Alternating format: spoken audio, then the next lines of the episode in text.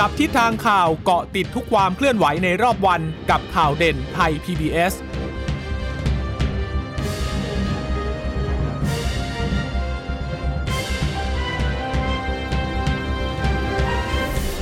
สวัสดีค่ะ สวัสดีค่ะ ตอนรับคุณผู้ฟังสู่ข่าวเด่นไทย PBS นะคะ เราพบกันเป็นประจำทุกวันจันทร์ถึงศุกร์บ่ายๆแบบนี้ค่ะ อัปเดตข้อมูลข่าวสารที่เกิดขึ้นในรอบวันนะคะ กับดิฉันจีราชาตาเอี่ยมรัศมี และคุณพึ่งนภาคล่องพยาบาลค่ะ ค่ะ สวัสดีคุณผู้ฟังทุกท่านนะคะ ที่รับฟังข่าวเด่นไทย PBS ผ่านทางสถานีวิทยุที่เชื่อมโยงสัญญาณจากไทย PBS ทุกท่านค่ะ จะเจอบ่ายสามโมงอย่างนี้กับเราสองคนนะคะ ที่จะมาสรุปความเคลื่อนไหวที่เกิดขึ้นในรอบวันให้คุณผู้ฟังนั้นได้รับทราบกันนะคะะวันนี้ไปที่ตัวเลขผู้ติดเชื้อโควิด -19 ก่อนนะคะ ว่าวันนี้เนี่ยตัวเลขเป็นยังไง ก็จะเห็นว่ายังคงทรงๆตัวอยู่ที่ 5,000-6,000 คนอยู่นะคะอะอย่างวันนี้นะคะก็เพิ่มขึ้นมา 6,901 คนค่ะ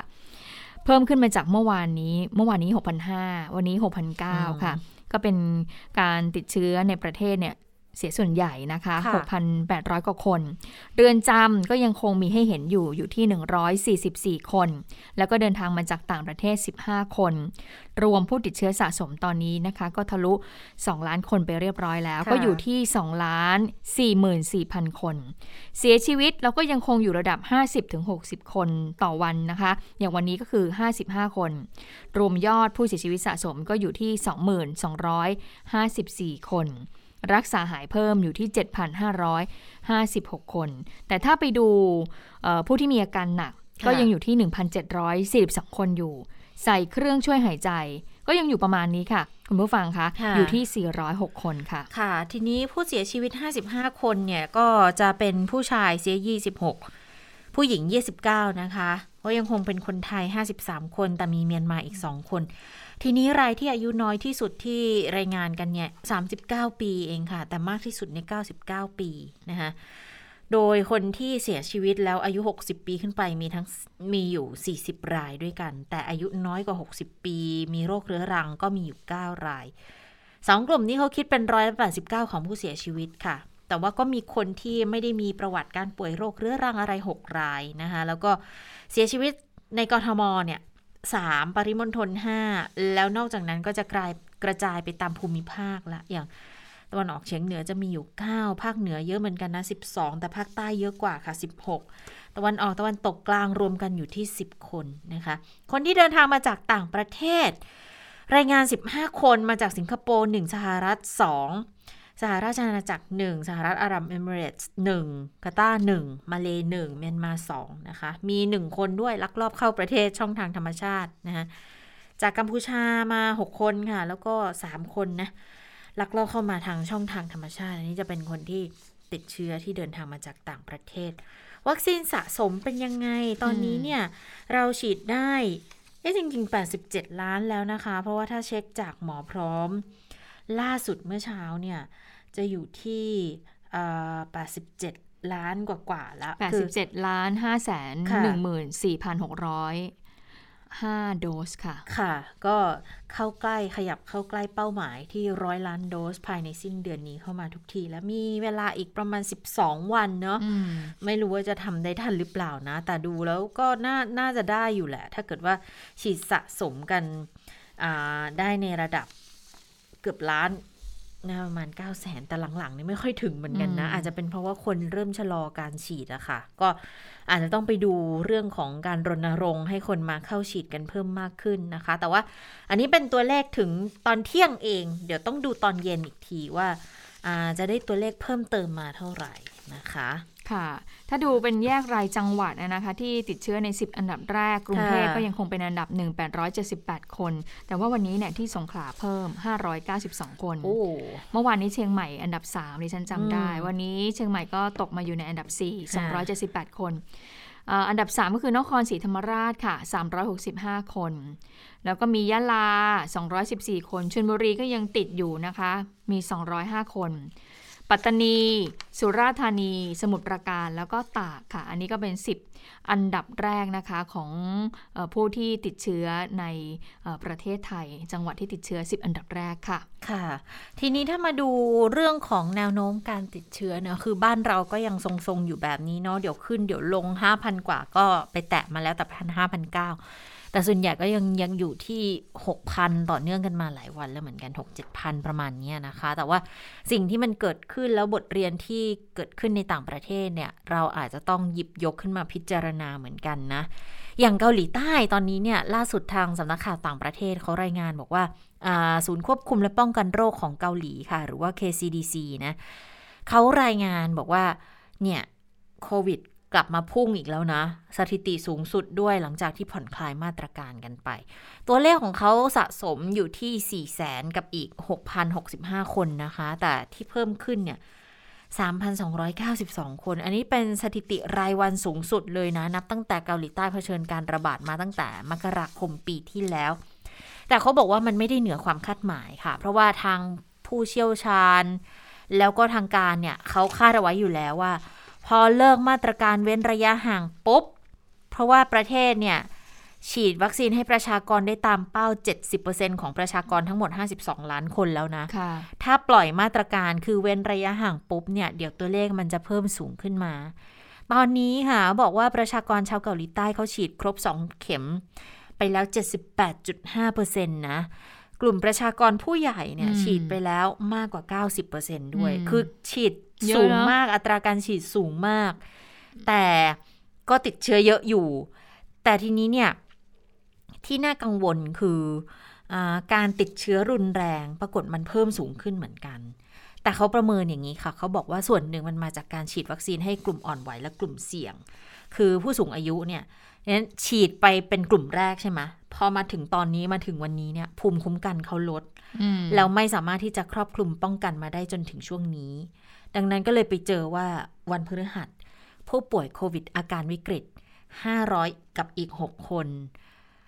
ดูนะคุณผู้ฟังอืม506 คนเนี่ยอืมของไทยอาการหนักใส่เครื่องช่วยหายใจ 406 นะคะ แต่เขาเป็นเขาถือว่าวิกฤแต่ตแล้วเขานะวิกฤตมากนะ คือของเราอะตอนนี้กลายเป็นว่าผู้ป่วยใส่ท่อหายใจหรือที่วิกฤตเนี่ยอืมน้อยกว่าเกาหลีใต้ณขณะนี้อีกนะอืมเออ แต่ซึ่งมันมันก็น่าจะแสดงให้เห็นแล้วว่ากลุ่มแรกที่ฉีดไปแล้วอะ่ะมันจำเป็นที่จะต้องบูสต์แล้วล่ะอืมเพราะว่าอาการวิกฤตคือจำนวนติดเชื้อเขาแค่3,000กว่าเองต่อวันน่ะอืมแต่อาการวิกฤตณขณะเนี้ยเขา 506 แล้วค่ะ แต่มันก็ลดลงนะ คือลดลงจากก่อนหน้าที่เขาไปเจออาการวิกฤตตั้ง 522 ค่ะค่ะเกาหลีใต้เขาเลยบอกว่า เนี่ย พอติดเชื้อสูงแบบเนี้ยเดี๋ยวต้องร่นการฉีดกระตุ้นเข็มที่ 3 มาแล้ว คือจะต้องย่นระยะเวลาค่ะ ให้สั้นลงจากเข็ม 2 มาเข็มที่ 3 เนี่ย เดี๋ยวต้องหดให้สั้นลงละ โดยเฉพาะในกลุ่ม 60 ปีขึ้นไป และกลุ่มเสี่ยงที่เขาต้องดูแลบ้านพักคนชรา ดูแลผู้เจ็บป่วยอื่น ๆ เนี่ย บอกว่า 4 เดือนจากเข็มที่ 2 ต้องฉีดเข็มที่ 3 แล้วค่ะ อันนี้เป็นแนวนโยบายของทางเกาหลีใต้ที่เอามาฝากกันค่ะอืมมาพูดถึงเกาหลีใต้ตอนนี้ก็มีหนังซีรีส์ของเกาหลีใต้เรื่องหนึ่งนี่เขาก้าวหน้าแล้วเนาะเขามีละครซีรีส์ที่เอ่อมีซีรีส์ที่เกี่ยวกับเรื่องของโควิด -19 แต่ว่าล้ำกว่านั้นค่ะ เขาบอกว่ามันเป็นเรื่องราวที่เอ่ออยู่ในช่วงของโควิด -19 และพัฒนาขึ้นไปอีกก็คือว่ามีโรค ที่เกี่ยวกับคนแต่เป็นโรคที่แบบว่าเหมือนเป็นโรคคนบ้าในหนังนะอืมเขาพูดว่าเป็นโรคคนบ้า ก็คือคล้ายๆซอมบี้นี่แหละก็คือค่ะเหมือนกับว่าไปพอคนที่เกิดอาการคลุมคลั่งหรือว่ามีอาการขึ้นมาก็คือว่าจะตาเหลือกแล้วก็จะแบบว่าวิ่งไล่กัดคนเหมือนคล้ายๆซอมบี้ที่เราดูในเอ่อซีรีส์เรื่องอื่นๆกัตานยนะละเออคือเขาล้ำไปขนาดนั้นแล้วเขามีเอ่อซีรีส์ที่เกี่ยวกับเรื่องของโควิด -19 ก็คือว่าในเรื่องเนี่ยเขาก็จะพูดถึงเรื่องของการเว้นระยะห่างการดูแลตัวเองใส่หน้ากากอนามัยอะไรเงี้ยแต่ว่ามันมีพัฒนาการไปมากกว่านั้นเหมือนกับว่าเอ่อโรคโควิดเนี่ยมันไม่ใช่มีแค่นี้นะ มันมีพัฒนาการของเอ่อไวรัสตัวหนึ่งที่มันทำให้คนเนี่ยเกิดอาการคลุ้มคลั่งได้เอออันนี้ก็ลองไปติดตามกันดูนะว่าอะให้เห็นว่าเกาหลีใต้นี่เขาก็พัฒนาในเรื่องของภาพยนตร์ที่เกี่ยวข้องกับโควิด -19 นะคะอันทีนี้มาดูเรื่องของความคืบหน้าเอ่อวัคซีนที่คนไทยผลิตกันบ้างค่ะโอ้มีความคืบหน้าเยอะเลยนะคุณผู้ฟังคุณชะตาคะค่ะเอาจุฬาขอบเอ่อ 19 ก่อน หรือจุฬาค่ะขอบในทีนะคะชนิด mRNA อันนี้คุณหมอเกียรติรักรุ่งธรรมผู้อำนวยการบริหารโครงการพัฒนาวัคซีนโควิด -19 ศูนย์วิจัย คณะแพทยศาสตร์จุฬาเขาก็บอกว่า ตอนนี้เนี่ยนะคะ จุฬาขอบ19กำลังเข้าสู่ทดสอบเฟส 3 อยู่ค่ะ ขณะนี้ได้มีการผลิตวัคซีนในประเทศไทย บรรจุขวด แล้วก็รอตรวจสอบคุณภาพ ซึ่งถ้าหากเป็นไปตามแผนนี้นะคะ ก็จะสามารถ เปิดรับอาสาสมัครประมาณก่อนสิ้นปีนี้ แล้วก็จะเริ่มฉีดวัคซีนในช่วงต้นปี 65 ถึงประมาณเดือนมีนาคม 65 ค่ะ แล้วก็จะมีการวิเคราะห์ข้อมูลนะคะ ในช่วงเดือนเมษายนถึงพฤษภาคมปี 65 แล้วก็จะมีการรวบรวมข้อมูลเพื่อส่งเอกสารขึ้นทะเบียนในภาวะฉุกเฉินกับออยประมาณช่วงกลางปีต่อไป ซึ่งถ้าหากขึ้นทะเบียนสำเร็จ ก็จะต้องปฏิบัติตามเงื่อนไขของออยในการทดสอบระยะทีสี่ 4 นะคะ ก็จะต้องมีการติดตามอาสาสมัครคนไทยเพิ่มอีก 30,000 คน เพื่อที่จะรวบรวมข้อมูลด้านความปลอดภัย แล้วก็ประสิทธิผลของวัคซีนนะคะเอ่อแล้วก็บอกด้วยว่าช่วงต้นปีต้นปีหน้าเนี่ยก็จะเหลือประชากรที่ยังไม่ได้ฉีดวัคซีนจำนวนน้อยมาก ตอนนี้ที่เมื่อวานที่เราคุยกันเนี่ยคนที่ไม่ได้ฉีดวัคซีนมีประมาณ 11 ล้าน11คนล้านใช่ใช่ไหมคะก็บอกว่าอันเนี้ย มันปีหน้าก็จะเหลือคนที่ไม่ได้ฉีดน้อยมาก จึงต้องมีการวิจัยการฉีดวัคซีนเป็นเข็มกระตุ้น หรือเข็ม 3 แล้วก็เข็ม 4 รองรับประชากรในประเทศที่ส่วนใหญ่ได้รับวัคซีนไปแล้ว พร้อมทั้งเตรียมทดสอบในอาสาสมัครที่อายุน้อยลงด้วยนะคะทางนี้มีการเตรียมความพร้อมวัคซีนรุ่นที่ 2 วัคซีนรุ่นที่ 3 แล้ว โดยขณะนี้ก็มีการทดลองในหลูแล้วด้วยนะคะอืมสำหรับไปดูผลการทดสอบหน่อย หลังจากที่จุฬาคอฟเนี่ยนะคะ ได้มีการฉีดในมนุษย์ในเฟส 2 ก็พบว่าสามารถกระตุ้นภูมิคุ้มกันชนิดแอนติบอดีได้สูงค่ะ เทียบกับวัคซีนชนิด mRNA และการกระตุ้นภูมิเนี่ยก็จะสูงขึ้นหากฉีดในปริมาณมาก ในขณะเดียวกันก็สามารถกระตุ้น T เซลล์ได้สูงกว่าวัคซีนไฟเซอร์ถึง 2 เท่าด้วย แล้วก็สามารถป้องกันสายพันธุ์ได้หลากหลายนะคะ ไม่ว่าจะเป็นอัลฟาเบต้าแล้วก็เดลต้าอืมโดยผลข้างเคียงหลังการฉีดเข็มที่ 2 บางรายเนี่ยมีอาการมีไข้เล็กน้อยค่ะ ไม่พบผลข้างเคียงอย่างรุนแรงนะคะ อย่างอาการริ่มเลือดเนี่ยอยากให้เผื่อใจเรื่องของวัคซีนไว้บ้าง เนื่องจากตอนนี้อยู่ในขั้นตอนของการพัฒนาค่ะ ค่ะ อันนี้ก็เอ่อเรื่องของการพัฒนาบ้านเราเนี่ยเป็น เหมือนกึ่งกึ่งๆดราม่าอยู่พอสมควรเลยนะอืมคือก่อนหน้านี้เนี่ย เราก็ทราบกันดีว่างบจากรัฐอะก็ก็สนับสนุนส่วนหนึ่งแหละ แต่ว่าทางอ่าสถาบันหรือว่าทางหน่วยงานต่างๆ ที่เขามีการพัฒนาวัคซีนขึ้นมานะคะ บางส่วนก็พยายามที่จะระดมทุนจากประชาชนนี่แหละ เป็นเงินบริจาคไปช่วยในการพัฒนาขึ้นมา มันก็เลยกลายเป็นเรื่องเป็นที่วิพากษ์วิจารณ์กันประมาณหนึ่งเหมือนกันในโลกออนไลน์ว่า เอ๊ะอย่างเงี้ยกลายเป็นว่า ทุกอย่างก็ต้องมาขอบริจาคจากประชาชนหมดเลยเหรอทำไมหน่วยงานภาครัฐถึงไม่ได้ เออทำไมรัฐบาลถึงไม่จัดสรร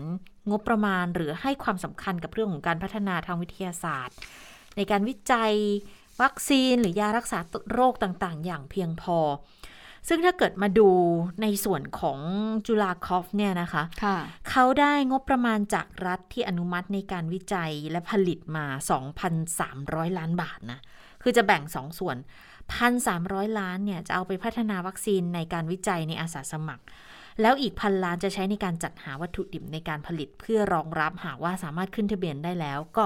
ผลิตและฉีดได้เลย ซึ่งมันก็ก็เป็นส่วนสำคัญในการที่จะสร้างความยั่งยืนทางด้านของวัคซีนในประเทศเราด้วย คือ ไม่ต้องไปพึ่งพาของนอกอยู่ตลอดเวลานะ แล้วถ้าเกิดว่าได้คุณภาพดีเนี่ย ก็อยู่ที่ความเชื่อมั่นในการเอาออกมาใช้งานให้กับประชาชนด้วยนะคะ ทีนี้ทางผู้ช่วยศาสตราจารย์เภสัชกรหญิงสุธีราเตชะคุณวุฒิค่ะ ประธานเจ้าหน้าที่บริหารและผู้ร่วมก่อตั้งบริษัทไบยาไฟโตฟาร์มจำกัด ก็เปิดเผยความคืบหน้าของวัคซีนจุลาไบยาเหมือนกัน อันนี้จะเป็นโปรตีนสับยูนิต ที่สกัดมาจากใบพืชชนิดแรกของไทย บอกว่าตอนนี้เนี่ยทดสอบในมนุษย์ระยะที่ 1 ในเดือนกันยาค่ะ แล้วก็ยังอยู่ในช่วงของการติดตามความปลอดภัย ส่วนผลของการกระตุ้นภูมิเนี่ย เดี๋ยวต้องติดตามหลังฉีดไปแล้ว 50 วันนะ คือเบื้องต้นไปเจอว่ามีความปลอดภัยไม่ไม่เจออาการรุนแรงอะไร แล้วยังไม่มีรายงานเรื่องริ่มเลือดอื่นใด ด้วยก็คล้ายๆกับของจุฬาคอฟเลยตอนนี้เขายังเปิดรับอาสาสมัครเพิ่มเติมนะคะ จะเป็นกลุ่มสูงวัยเลย 61-75 ปี จะทดสอบช่วงธันวาคมนี่แหละ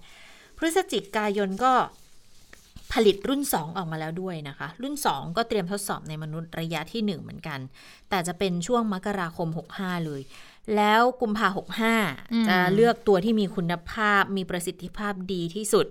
เทียบกัน 2 ตัวเนี่ยนะอืมเอาตัวที่ดีที่สุดไปทดสอบในมนุษย์ระยะที่ 2 ต่อไป แล้วปีหน้าก็คงจะได้วัคซีนที่ใบยาอีกตัวออกมาได้ด้วยนะคะ อันนี้เนี่ยมันก็ถือเป็นแนวโน้มที่ดีนะ แต่ว่าหลายคนอาจจะตั้งคำถามโอ้โหกว่าจะวิจัยออกมาได้เขาก็ระบาดกันไปเสร็จหมดแล้วมั้งแต่เขาประเมินอย่างนี้ อธิการบดีจุฬาลงกรณ์เขาประเมินบอกสถานการณ์เนี่ยมันมีแนวโน้มแพร่ระบาดกันต่อเนื่องและกลายพันธุ์ด้วย แล้วอย่าลืมว่าเดี๋ยวอีกหน่อยเขาเป็นเชื้อเชื้อประจำถิ่นเนี่ยก็ก็น่าจะต้อง ฉีดวัคซีนกันอยู่ทุกปีทุกปีเหมือนกันนะ ดังนั้นสิ่งที่เป็นความหวังก็คือการฉีดวัคซีนและการพัฒนาวัคซีนใหม่ๆ เพื่อลดอาการป่วยหนักการเสียชีวิตนะคะ ทางจุฬาเขาเน้นพัฒนาวิจัยนวัตกรรมในประเทศ ไม่ว่าจะเป็นจุฬาคอฟแบบ mRNA หรือว่าอืมจุฬาใบยาที่เป็นโปรตีนสับยูนิตจากใบพืชเนี่ยนะคะ จะได้ไม่ค่ะต้องมาพึ่งพาแบบ โอ้ยยังนำเข้าอยู่แต่อย่างเดียวอะนะคะค่ะอ่ามาดูความคืบหน้าวัคซีนโควิด แบบพ่นจมูกบ้างนะคะอ่าที่เรียกว่า n e s w a c นะคะ ในมนุษย์น่ะตอนนี้เนี่ยของไทยก็เราก็กำลังวิจัยอยู่นะคะ ก็เป็นส่วนของ ศูนย์พันธุวิศวกรรมและเทคโนโลยีชีวภาพแห่งชาติ หรือว่าไบโอเทคสำนักงานพัฒนาวิทยาศาสตร์และเทคโนโลยีแห่งชาตินะคะก็บอกว่าวัคซีนโควิด -19 เนี่ยแบบพ่นจมูกก็คือว่าก็คือใช้พ่นใช่ไหมคะก็คืออย่างวัคซีนเราจะอธิบายยังไง วัคซีนเนี่ยเอ่อมันจะช่วยได้ป้องกันไม่ให้เกิดการแบบฟักตัวข้างในใช่ไหมคะเกิดการแบ่งค่ะตัวไวรัสไม่เกิดการแบ่งตัว แต่ก็บอกว่าถ้าไอ้เจ้าวัคซีนพ่นจมูกนี้สำเร็จก็คือว่าจะป้องกันตั้งแต่แรกเลยมอันนี้ก็คือเหมือนกับว่า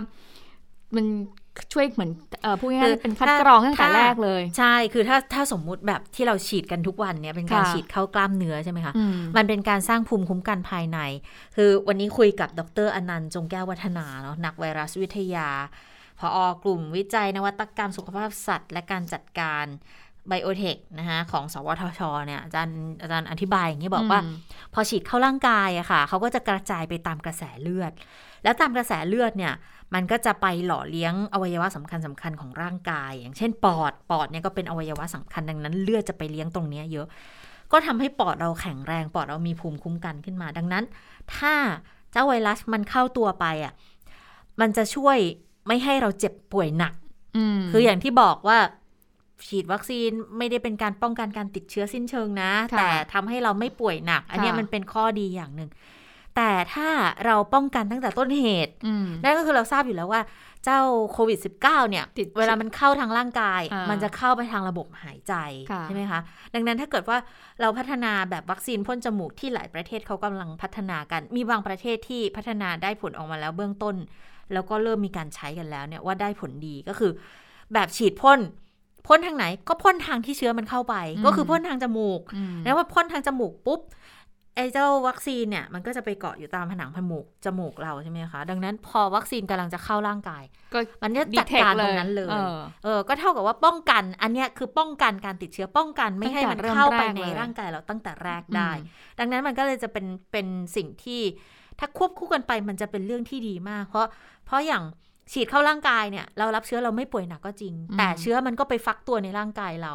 แล้วเชื้อฟักตัวเยอะ ๆ มันก็ล้นแล้วมัน ก็ไปติดใส่คนอื่นได้ไงอืมคนอื่นที่เขาอาจจะมีภูมิคุ้มกันน้อยกว่า หรือว่าเขาอาจจะยังไม่ได้รับวัคซีนเพียงพอเนี่ยเขาก็มีความเสี่ยงที่จะเจ็บป่วยหนัก แต่ถ้าถ้าถ้าพ่นเข้าไปปุ๊บก็คือป้องกันมันก็รับเชื้อเข้าไปก็เสร็จ ตรงจมูกนี่แหละ เข้าไม่ถึงร่างอืกามยค่ะอาจารย์อนันต์ก็บอกว่าตอนนี้นะคะปัจจุบันงานวิจัยเนี่ยมีความคืบหน้าอย่างมากอืมีการพัฒนาต้นแบบวัคซีนแบบพ่นจมูกผ่านละอองฝอย 2 ชนิด แล้วก็ทำการทดสอบในหนูทดลองที่ฉีดเชื้อไวรัสโควิด -19 ก็พบว่าหนูทดลองเนี่ยนอกจากจะไม่ป่วยแล้วนะคะ คุณยิตตาค่ะยังมีน้ำหนักขึ้นสูงกว่ากลุ่มที่ฉีดเข้ากล้ามเนื้ออย่างเห็นได้ชัดด้วยนะคะน้ำหนักนี่น้ำหนักอะไรน้ำหนักตัวน้ำหนักตัวจริงขเหรอองเขาน้ำหนักตัวขึ้นสูง ทีนี้เมื่อวัคซีนเนี้ได้ผ่านขั้นตอนการศึกษาในสัตว์ทดลองแล้วเนี่ยพบว่าได้ผลดีไม่มีผลข้างเคียงนะคะ ทางอาจารย์นั้นก็บอกว่าเดี๋ยวจะยื่นเอกสารต่อออยค่ะ เพื่อขอทดสอบในมนุษย์ โดยจะร่วมกับราชวิทยาลัยจุฬาภรณ์ซึ่งหากออยอนุมัติเร็ว ก็จะเริ่มทดสอบในมนุษย์เฟสแรก ช่วงต้นปี 65 ต่อเนื่องกับเฟส 2 ในช่วงกลางปี แล้วถ้าหากได้ผลดีก็จะสามารถผลิตใช้ได้ประมาณปลายปี 2565 ทีนี้ก็เลยถามต่อว่าโหถึงตอนนั้นนะมันก็ต้องเป็นวัคซีน มันไม่น่าจะเป็นเชื้เชื้อออะอะไรไรล่ะ เพราะว่านั้นตอนนั้นก็น่าจะเป็นแบบเอ่อร่างกายของเรามันก็ควรจะต้องได้รับวัคซีนรุ่นที่ 2 แล้วใช่ไหมคะค่ะทีนี้ก็เลยถามมาคุณยศตาถามใช่ไหมว่าเออว่ารุ่นไหนใช่ไหมคะอาจารย์ก็บอกค่ะว่าเอ่อก็น่าจะตอนนี้ก็คือเชื้อของอู่ฮั่นก็มีการพัฒนาด้วย แล้วส่วนเดลต้าเป็นยังไงอะไปฟังเสียงของอาจารย์นันกันค่ะ ทางสวทชมีทั้งสองตัวเลยครับ ตัวตัวที่เป็นอู่ฮั่นเนี่ยคือตัวเดิมที่เราได้รับทุนจากรัฐบาลมาตอนช่วงต้นปีที่ผ่านมาที่สวทชได้รับการสนับสนุนจากรัฐบาลมา 200 ล้านนะครับ เรามีสายพันธุ์อู่ฮั่นคือสายพันธุ์ดั้งเดิมพัฒนามาพอช่วงกลางปีเนี่ยเราเจอสายพันธุ์เดลต้าเพราะฉะนั้นมันก็จะเป็นช่วงที่เรามีทุนวิจัยอยู่พอสมควรที่เราจะเริ่มพัฒนาเดลต้าออกมาพร้อม ๆ กัน ตอนปัจจุบันตอนนี้ครับเรามีทั้งเดลต้าและอู่ฮั่นพร้อม แต่พอมัน จบปีงบประมาณตรงนี้ครับ มันทำให้งานเดลต้าเนี่ยมันไปต่อไม่ไม่ได้ เพราะว่างบประมาณมันหยุดลง เราจะต้องขอทุนก้อนใหม่จากปี 65 เพื่อที่จะมาสารต่องานเดลต้าตัวนี้ให้ให้ไปต่อทันกับตัวสายพันธุ์อู่ฮั่นที่เรามีอยู่แล้ว เพราะฉะนั้นตอนนี้สถานะของงานวิจัยครับ ก็คือตัวสายพันธุ์เดลต้าเนี่ยเรามีการทดสอบลงไปในสัตว์ทดลองนะครับ แล้วดูคำถามที่ว่าเราเนี่ยจะสามารถที่จะป้องกันสัตว์ทดลองของเราเนี่ยจากการที่ เขาติดเชื้อเดลต้าโดยตรงได้หรือมาได้หรือไม่ เพราะว่าตอนนี้ทุกคนมีแต่ข้อมูลว่าฉีดอู่ฮั่นแล้วไปใส่เดลต้าแต่ไม่เคยมีใครรู้ว่าถ้าเรามีเดลต้าแล้วใส่เดลต้าลงไปเนี่ยเราจะป้องกันตัวเองได้ดีขนาดไหน ซึ่งจริงๆแล้วผลอันนี้จะออกมาอีกไม่ช้านี้ ซึ่งถ้าเกิดเป็นผลที่ดีเนี่ย เราควรที่จะมีการผลักต่อเลยครับ ที่จะเอาวัคซีนตัวนี้ขยายขนาดออกมาในระดับที่เป็นสเกลที่เป็น GMP ก็คือมีความปลอดภัยและตรงตามมาตรฐานที่จะใช้ในมนุษย์ได้ ค่ะ คือตอนนี้เนี่ยหลาย ๆ ประเทศที่เขาวิจัยแล้วก็เริ่มมีออกมาวางขายออกมาใช้งานกันบ้างแล้วเนี่ย มันจะเบสมาจากเชื้ออู่ฮั่นที่เป็นตัวต้นกำเนิดตัวดั้งเดิม ทีนี้ถ้าเราจะทำอาจารย์ก็เลยมองว่า ถ้าจะทำมันก็ต้องต้องเบสจากตัวเจ้าเจ้าเดลต้าที่มันกระจายกันอยู่เยอะนะขณะนี้แล้วก็เชื่อว่าปีหน้า มันก็ยังคงเป็นเบสจากเดลต้าอยู่เนี่ยนะคะ ดังนั้นถ้าเกิดว่างบประมาณมันมันขาดมัน เขาเรียกไงขาดช่วงไปขาดตอนไปอะ่ะมันก็จะเสียโอกาสในการที่เราจะได้พัฒนาแล้วได้วัคซีนที่ดีมีคุณภาพมีประสิทธิภาพออกมาใช้งานนะคะ ดังนั้นก็เลยเมีการถ้าใครที่สนใจที่จะร่วมในการวิจัยพัฒนาครั้งนี้นะคะ ก็สามารถที่จะไปบริจาคกกันได้นะคะ ผ่านกองทุนเพื่อการพัฒนาวิทยาศาสตร์และเทคโนโลยี ของ สวทชนะเขามีทั้ง QR code มีทั้งเลขที่บัญชีออมทรัพย์เลยลองหากันดูมันนะน่าจะ Google ดูน่าจะหาไม่ยากแล้วล่ะ เพราะตอนนี้มีการกระจายข่าวกันไปพอสมควรนะคะ ใช้มาลดหย่อนภาษีได้สองเท่าด้วยนะสำหรับสลิปที่บริจาคไปสลิปโอนไปนะคะจะใช้ขับลดหย่อนภาษีได้ด้วย จริงๆก็คือรัฐบาลก็สนับสนุนแหละแต่เออใช่มันเป็นช่วงเปลี่ยนเปลี่ยนปีงบประมาณ แล้วเงินที่ให้มาพอดีมันต้อง ก็ก็แบ่งเป็นสองก้อนด้วย คือฐานอู่ฮั่นตัวหนึ่งฐานเจ้าเดลต้าอีกตัวหนึ่งดังนั้นแล้วมันก็มากระจุกช่วงสิ้นปีนี้พอดี ก็เลยบอกว่ามันอาจจะมีปัญหานิดนึงว่าเงินมันยังมาไม่ทันเขาบอกไปแล้วมาไม่ทันสภาพัฒน์เตรียมไว้แล้วนะคะ แต่ว่าเรื่องของระบบราชการที่อาจจะเบิกจ่ายได้ช้าตอนนี้อยู่ค่ะ ก็เลยต้องใช้วิธีการขอรับบริจาคจากประชาชนทั่วไปแล้วกันนะคะทีนี้จะเห็นว่า ตอนนี้ก็บรรยากาศคลายล็อกกันมากขึ้นนะแต่เรื่องของบรรยากาศการจับจ่ายใช้สอยเป็นยังไงนะคะจากที่ฉันเคยเล่าให้ฟังว่าบรรยากาศที่ตลาดตอนนี้ก็คนก็เริ่มกลับมาแล้ว แต่ว่าถ้าในมุมของแม่ค้าขายของที่ตลาดเนี่ยเออที่เขาขายของทุกวันเขาไปรับของทุกวัน แล้วในช่วงตอนนี้เนี่ยที่ภาวะราคาสินค้าแพงด้วยเขาขายของได้ไหมเดี๋ยวคุณพึ่งนภาเรามีอีกอันหนึ่งนะของอาจารย์อนันต์อะ อ๋อแล้วคะเออเรื่องกระตุ้นภูมิอ๋ออันนี้อันนี้สำคัญอันนี้สำคัญผู้ฟัง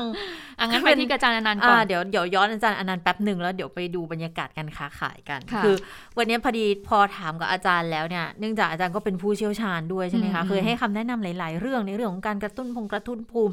ที่มีการพูดกันบอกว่าโอ้ถ้าฉีด mRNA เข้าไปแล้วจะเอาอะไรมากระตุ้นภูมิล่ะอาจารย์ก็บอกไม่ได้มีปัญหาหรอกก็ใช้ mRNA นั่นแหละกระตุ้นได้ไม่ได้ทำให้กระตุ้นภูมิไม่ขึ้นหรือว่าขึ้นไม่น้อยขึ้นได้ไม่เยอะมันมันไม่ใช่แบบนั้นมันใช้ได้นะคะ แต่ทีนี้สำหรับใครบ้านเราเนี่ยที่จะมีปัญหาว่าวัคซีนทางเลือกอย่างโมเดอร์นาในตอนนี้ที่ทยอยเข้ามาแล้วเนี่ย แต่หลายคนคือตอนที่มันยังไม่เข้า ก็ไม่คิดที่จะเสี่ยงว่าจะรอแล้วไง เออก็เริ่มรับเข็มกระตุ้นกันไปบ้างแล้ว แต่ทีนี้พอของมันเข้ามาแล้ว จะทำยังไงดีคะ เราสามเข็มเข้าไปเรียบร้อยแล้ว เราควรจะทำยังไงกับวัคซีนที่เริ่มจะเต็มแขนเต็มไม้กันเต็มมือกันอยู่ขนาดนี้เนี่ย จะ ต้องทิ้งห่างขนาดไหน จะเก็บไว้ได้มานานช้าแค่ไหนนะคะ ลองไปฟังคำแนะนำจากดรอนันต์กันอีกทีหนึ่งค่ะค่ะ เราสมควรที่จะต้องรอนะครับ ให้ภูมิคุ้มกันของเราเนี่ยอยู่ในสภาวะที่เหมาะสมที่จะต้องถูกกระตุ้น ใครที่ได้รับเข็มกระตุ้นมาเมื่อไม่นานก่อนที่ไม่นานก่อนหน้านี้ ผมแนะนำให้รอ ให้รออยู่ในช่วงที่ร่างกายของเรามีภูมิคุ้มกันไม่เอ่อไม่มากพอไม่มากเกินไป เพราะว่าถ้าเกิดสิ่งที่มีมากเกินไปในร่างกายเนี่ยถ้าเราฉีดวัคซีนเข้าไปอะภูมิคุ้มกันมันจะทำลาย สิ่งที่เราฉีดเข้าไปเพราะว่าภูมิคุ้มกันมันเป็นตัวต่อโปรตีนของไวรัส เพราะฉะนั้นเราจะไม่ได้ใช้ประโยชน์จากวัคซีนตัวใหม่ที่เราฉีดเข้าไปเลย เพราะฉะนั้นค่ะอดใจรอนะครับให้มีภูมิคุ้มกันตกลง เพื่อที่จะให้โอกาสกับวัคซีนตัวที่เราจะไปกระตุ้นเนี่ยทำหน้าที่ของเขาให้ดีที่สุด ข้อมูลจากอังกฤษที่ออกมาเมื่อเมื่อวานนี้นะครับเขาบอกประมาณ 5 เดือนครับ 5 เดือนที่ทั้งไฟเซอร์เข็มกระตุ้นไฟเซอร์มา หรือคนที่ค่ะไปกระตุ้นแอสตราเซเนกามาเนี่ยครับประมาณ 5 เดือนเนี่ยมันจะทำให้เอ่อ ประสิทธิภาพของวัคซีนเนี่ยขึ้นมาถึงระดับที่ประมาณ 95%เลยครับอืมสำหรับเดลต้าซึ่งผมคิดว่านาน่าจะเป็นช่วงเวลาที่เหมาะสมนะครับอืมก่อนหน้านั้นประมาณ 3 เดือนผมว่ายังเร็วไปเร็วไปค่ะหกเดือนก็อาจจะมีความเสี่ยงเพราะว่าประมาณ 5 เดือนเนี่ยถ้าเกิดคนยังไม่อยากค่ะตรวจภูมิเนี่ยผมว่าน่าจะเป็นเวลาที่ดีครับค่ะอืมก่อนหน้านี้ก็มีข้อมูลออกมาเนาะตอนช่วงที่กระตุ้นเข็มสามค่ะและแอสตราเข้ามาเนี่ยแล้วก็มีงานวิจัยออกมายังไม่มากพอ แต่ก็เริ่มมีเอ่อผู้เชี่ยวชาญบางท่านออกมาบอกว่าถ้าจะกระตุ้นเนี่ย เอ่อเข็มเข็มที่เท่าไหร่นะเข็มที่สะเข็มที่สี่สี่ก็คือน่าจะ 3 เดือนไป หลังจากที่ฉีดแอสตราเซเนกาไปแล้วใช่ไหมคะแต่ปรากฏว่าล่าสุดก็เอ่ออาจารย์ก็มาบอกว่าผลการวิจัยล่าสุดเนี่ยที่ออกมาที่อังกฤษเนี่ยเขาก็บอกว่าถ้าจะให้ดีเนี่ยต้องประมาณ 5-6 เดือนไปแล้วนะคะอะเพราะฉะนั้นใครที่มีวัคซีนทางเลือกอยู่ในมือ จะปล่อยให้คนอื่นที่เขายังไม่ได้รับการฉีดเลยเนี่ย ก็ก็น่าจะโอเค แล้วก็เร็วด้วยใช่ไหมคะคุณชะตา ใช่ใช่ดิฉันลองแล้ว อืมคือ ปิดดีลห้านาทีอะคุณผู้ฟัง อันนี้แต่อันนี้อันนี้แล้วแต่นะ ว่าใครจะเก็บไว้ก็ได้หรือถ้าใครมีคนองว่ขายเกินราคาไหมคุณชะตา ไม่รู้แต่ดิฉันขายเท่าทุนเลยอะคือออรับมาเท่าไหร่ไม่คิดค่าเสียเวลา ไม่ขอปล่อยไม่ก่อนคิดค่าโมโหหัวเสียไปตามทวงคิวด้วยนะอืมอืมปล่อยก่อนใช่ใช่เพราะว่าก่อนที่ที่ที่ที่คุณชะตาพูดอย่างนี้ว่าต้องไปโมโหทวงคิวเพราะว่ากว่าจะจองเนี่ยมันก็ไม่ยากยากเหมือนกันสำหรับเรานะคะ เพราะว่า พอเราจองไปแล้ว SMS ก็ไม่มาสักทีใช่ไหมของคนอื่นเขาไม่มีปัญหาแต่ดิฉันก็ไม่รู้ว่าทำไมของดิฉันกับคุณพึ่งนภาเจอปัญหากันอยู่สองคนอืมก็ตามกันอยู่สองคนเอเนี่ยอค่ะตั้งแต่ตั้งแต่ตอนตามหาไอ้นี่แล้วค่ะ เออเข็มที่สองอะมใบรับรองเข็มที่สองก็ยังไม่ขึ้นสักที อ้าวถ้าเข็มที่สองไม่ขึ้นแล้วเราจะได้ฉีดเข็มที่สามไหมก็ต้องไปตามกันว่าเมื่อไหร่จะมาคะ คนอื่นเขามากันหมดแล้วนะ เหลืออยู่สองคนเนี่ยค่ะ แล้วพอเราจองอ่าวัคซีนทางเลือกไป คนอื่นเขาก็ได้ SMS สองคนก็ไม่รู้เรื่องรู้ราว จนมีคนมาบอกว่า เนี่ยได้ SMS เรียบร้อยแล้วนะนู่นคือนี่ได้ SMS คือ SMS คือยืคอนเฟิร์มนะสียว่าเราจองเสียเงินไปแล้วเออเสียเงินจองแล้วจริง ๆ มีอืมชื่ออยู่ในระบบการจองแล้วจริงๆ นี่ก็ไม่รู้เรื่องนึกว่า อ๋อทุกอย่างมันโอนเสร็จแล้วมันก็น่าจะจบอ่าปรากฏเขามี SMS อะแล้วทำไมเราไม่ได้ SMS ก็ไปทวงกันไปทวงกันมาอยู่อย่างเงี้ยค่ะ จนกระทั่งถึงเวลาครั้งสุดท้ายนี่ยังผวาผวาอยู่เลยว่าจะ ถึได้งเวลาไหมของมาแล้วเขาจะส่งลิงก์มาให้เราจองคิวไหมอะแล้วมันก็ส่งมาก็เลยว่าอืมอ่าโอเค หมดปัญหาไปค่ะนะคะซึ่งก่อนอันนี้คุณพัทรพรตันงามเขาก็เคยไปทำเรื่องของการเอ่อวัคซีนทางเรื่องนี้แหละที่ว่าเข้ามาแล้วแล้วก็มีการขายสิทธิ์กันเยอะไหมก็ปรากฏว่าส่วนใหญ่ที่ที่ที่ที่เอามาเนี่ยเขาตอนนั้นนะเนาะก็คนสนใจวัคซีนทางเลือกเยอะเนาะก็ไปจองค่ะโมเดอร์นาปรากฏก็เหมือนคุณเจษตาก็มีการพอปล่อยปุ๊บก็ มีคนมาซื้อต่อรวดเร็วมากเลย คือคนรอก็ยังรอแล้วรออยู่จริง ๆ ค่ะ ดังนั้นมันก็ไม่น่าแปลกใจที่จะเห็นว่ามีอีก 11 ล้านคนน่ะ ที่ยังไม่ได้ฉีดแล้วทางกรมควบคุมโรคถึงได้ออกมาบอกนะคะบอกว่าถ้าสมมุติใครที่ยังรออยู่แล้วตัวเองได้คิวมาแล้วเนี่ยก็ขอให้รีบจัดการในเรื่องของการฉีดเลย เพื่อที่จะได้มีภูมิในการป้องกันตัวต่อไปด้วยนะคะ แต่ว่าสำหรับใครที่ ตอนที่รอแล้วมันไม่รู้อนาคตมันไม่มาสักทีอะอืมตุลากันแล้ว เท่าไหร่กันแล้วยังไม่มาสักทีก็เลยบอกว่าอืมไม่รอแล้วก็จัดการไปแล้วยิ่งอืมมารู้บอกว่า ฉีดแล้วก็ห้าเดือนก็ โอเค แล้วว่าปีหน้าเรารอเรานับใหม่ ตั้งต้นใหม่กันดีกว่า เมื่อมีข้อมูลจากเอ่ออาจารย์อนันต์ออกมาอย่างนี้คุณเจษตาสบายใจสบายเลยใจเลยขายไปแล้วขายไปก่อนหน้าที่ขายอาจารย์จะตั้งบอกแต่ด้วยช้ห้าลยเดือนเออแล้วก็มาบอกต่อเลยว่า ขายสิปิดดีลเร็วเหมือนกันนะอืมอ่านะคะ อะ ใครที่แต่บางคนก็ต้องตามหาวัคซีนทางเลือกจริงๆแหละเพื่อที่ค่ะเขาจะเดินทางไปต่างประเทศเนาะใช่เพราะใช่ว่าใช่วัคซีนที่เอ่อบางยี่ห้อชัวร์ที่เราที่สุดฉีเนาะอยู่ที่ชัวร์ที่สุดเนี่ยออเขาก็ต่างประเทศหลายประเทศเนี่ยเขาก็ยังไม่ยอมรับนะคะ ทีนี้เมื่อสักครู่นี้เกริ่นไปแล้วสั้นๆนิดนึงเรื่องของบรรยากาศการค้าการขายเป็นยังไงเท่าที่ฉันไปตรวจสอบในฐานะผู้บริโภคเนี่ยก็เห็นว่าโอ้ก็กลับมาคึกคักเหมือนเดิม เดินชนกันเดินแน่นกันแล้วนะคะ แต่ว่าในส่วนของพ่อค้าแม่ค้าเนี่ยเขามีความคิดเห็นยังไงบ้าง แล้วตอนนี้เนี่ยก็มีโครงการคนละครึ่งใช่ไหมคะออกมาด้วยเนี่ยจะช่วยกระตุ้นการจับจ่ายใช้สอยมากน้อยแค่ไหนนะคะ ไปฟังเสียงกันค่ะ ตั้งแต่เปิดปิดประเทศแล้วคนร้านอาหารก็เปิดเยอะ แต่ว่าคนไม่ค่อยกลับมา เราก็ไม่ค่อยรู้ เพราะว่าบางทีก็คนมาปกติ ถ้าวันเสาร์วันอาทิตย์คนจะมาเยอะกว่าที่ ถ้าวันธรรมดาคนมาแบบไม่เต็มที่ คนเขาซื้อเยอะซื้อน้อยแค่ไหนอะคะมันก็ถ้ามีสแกนก็มันก็ซื้อเยอะหน่อยพี่สแกนได้เยอะหน่อย ถ้าแบบไม่ค่อยสแกนก็แค่ครึ่งโลโลนอะไรอย่างเงี้ยร้านอาหารก็ไม่ค่อยมีตอนนี้ของมันก็ขึ้นทุกอย่างแพงทุกอย่างเลยแสดงว่าที่มีคนละครึ่งช่วงนี้มั ใช่ค่ะ ถ้าวันเสาร์วันอาทิตย์ก็คนละครึ่งคนใช้เยอะ วันหนึ่งก็สมมติเราขายปกติวันธรรมดาเงี้ยห้าหกพันอย่างเงี้ย ถ้าวันเสาร์วันอาทิตย์ก็หมื่นกว่าบาทอะไรอย่างเงี้ย ตอนนี้ของถีบตัวขึ้นนะคะพวกพวกถุงพวกรู้สึกจะขึ้นทุกอย่างอะแต่ขึ้นแบบว่าขึ้นนิดๆอะไรอย่างเงี้ยทำให้เราไปขึ้นลูกค้าไม่ได้ ใช่เราก็ขายราคาเดิม ได้ใช้ทุกคนละเครื่องอะไรอย่างเงี้ยไหมคะได้ใช้ค่ะ มันช่วยไหมคะว่าแบบเพิ่งจะได้ใช้งวดนี้แหละไม่เคยได้ใช้เลยทำไม่เป็นค่ะ ได้เป๋าตังค์นะคะค่ะ เวลามาที่สองในตลาดเนี่ยค่ะ คนในตลาดเวลามาที่สองเขากาดตกไหมคะยังใส่หน้ากากยังยังมีบางคนแต่น้อยมากนะ เปอร์เซ็นต์แทบจะนับเปอร์เซ็นต์ไม่ค่อยได้นะเพราะเขาก็กระเตื้องกันเขาบอกว่าถ้าตลาดปิดอีกทีก็คงเจ๊งแล้วล่ะคราวนี้อืม ก็แสดงว่าคนก็ยังให้ความสำคัญกับการสวมใส่หน้ากากในการไป จับใจใช้สอยหรือว่าทำมาค้าขายกันอยู่เนาะเพราะว่าคงไม่คุ้มกันถ้าเกิดว่าติดเชื้อมาแล้ว ต้องปิดตลาดกันอีกทีนะแต่การค่ะแต่การมีคนละครึ่งนี่มันก็ช่วยทำให้คนคิดง่ายเนาะจากของที่มันแบบแพงๆอยู่อย่างปลาแซลมอนเนี่ยร้อยหนึ่งใช่ไหมคะถ้ามีคนละครึ่งเนี่ยโอ้ก่อนอันนี้ถ้าจะซื้อร้อยหนึ่งกินข้าวมื้อหนึ่งก็ยากนะคุณชะตา แต่พอมีคนละครึ่งเนาะโอ้ปลาแซลมอนราดข้าวซื้อเลยห้าสิบบาทห้าสิบบาท โอ้คุ้มยิ่งกว่าโอเค มันก็จะช่วยเรื่องของสภาพคล่องทางเศรษฐกิจด้วยนะคะ ทีนี้มาถึงเรื่องของน้ำมันกัน แล้วรถบรรทุกสินค้าได้ออกมาเมื่อวันก่อนนะคะ ที่เขามาจัดกิจกรรม แล้วเขาบอกว่าขอให้รัฐบาลเนี่ยช่วยตึงราคาเขาหน่อยเถอะซึ่งเมื่อช่วงต้นสัปดาห์เนี่ยก็ออกมาเป็นครั้งที่ 2 แล้วใช่ไหมคะเขาขอให้น้ำมันดีเซลเนี่ยตึงราคาให้รัฐช่วยหน่อยอยู่ที่ 25 บาทต่อลิตร แต่ดูเหมือนว่า มันจะมีความเป็นไปได้ยากเหลือเกิน เพราะว่ารัฐบาลก็ไม่เคยออกมาบอกนะว่าจะให้ 25 บาทต่อลิตร บอกว่าราคาที่ทำได้เนี่ยก็คือแค่ 30 บาทต่อลิตรเท่านั้นเขาก็เลยบอกว่าถ้ารัฐไม่ดำเนินการช่วยเหลือเนี่ย เดี๋ยวคงจะจะจะหยุดแล้วนะ จะหยุด 10%ของรถบรรทุกที่วิ่งในการขนส่งสินค้าอยู่ตอนนี้ แล้วปรากฏว่าถ้าพูดภาษาชาวบ้านก็คือแล้วแล้วรัฐแคร์ไหมรัฐสนใจตรงส่วนนี้ไหมที่รถบรรทุกออกมาบอกอย่างนี้ แต่ปรากฏว่าวันนั้นเองอะนายกรัฐมนตรีก็มาบอกว่าอ๋อถ้า ถ้าเกิดจะก็อยากให้เข้าใจกันหน่อยนะ เพราะว่าราคาน้ำมันตอนนี้มันสูง มันสูงจริงๆนะคะแต่ว่าก็พยายามจะรักษาเสถียรภาพของราคาน้ำมันเอาไว้ แล้วก็เชื่อว่าราคาน้ำมันเนี่ยก็น่าจะลดลง แต่ว่าอาจจะไม่ใช่ในระยะเวลาตอนนี้ แต่ถ้ามีปัญหานายกก็พูดออกมาประมาณว่า เดี๋ยวจะให้รถบรรทุกทหารวิ่งแทนคุณยะตาปรากฏว่าแค่คำพูดกันนี้แหละ ก็เลยมีคนไปโพสต์ใน ไปพูดกันในโลกออนไลน์บอกว่าโอ้นอกจากทหารจะปลูกผักชีแล้วเนี่ย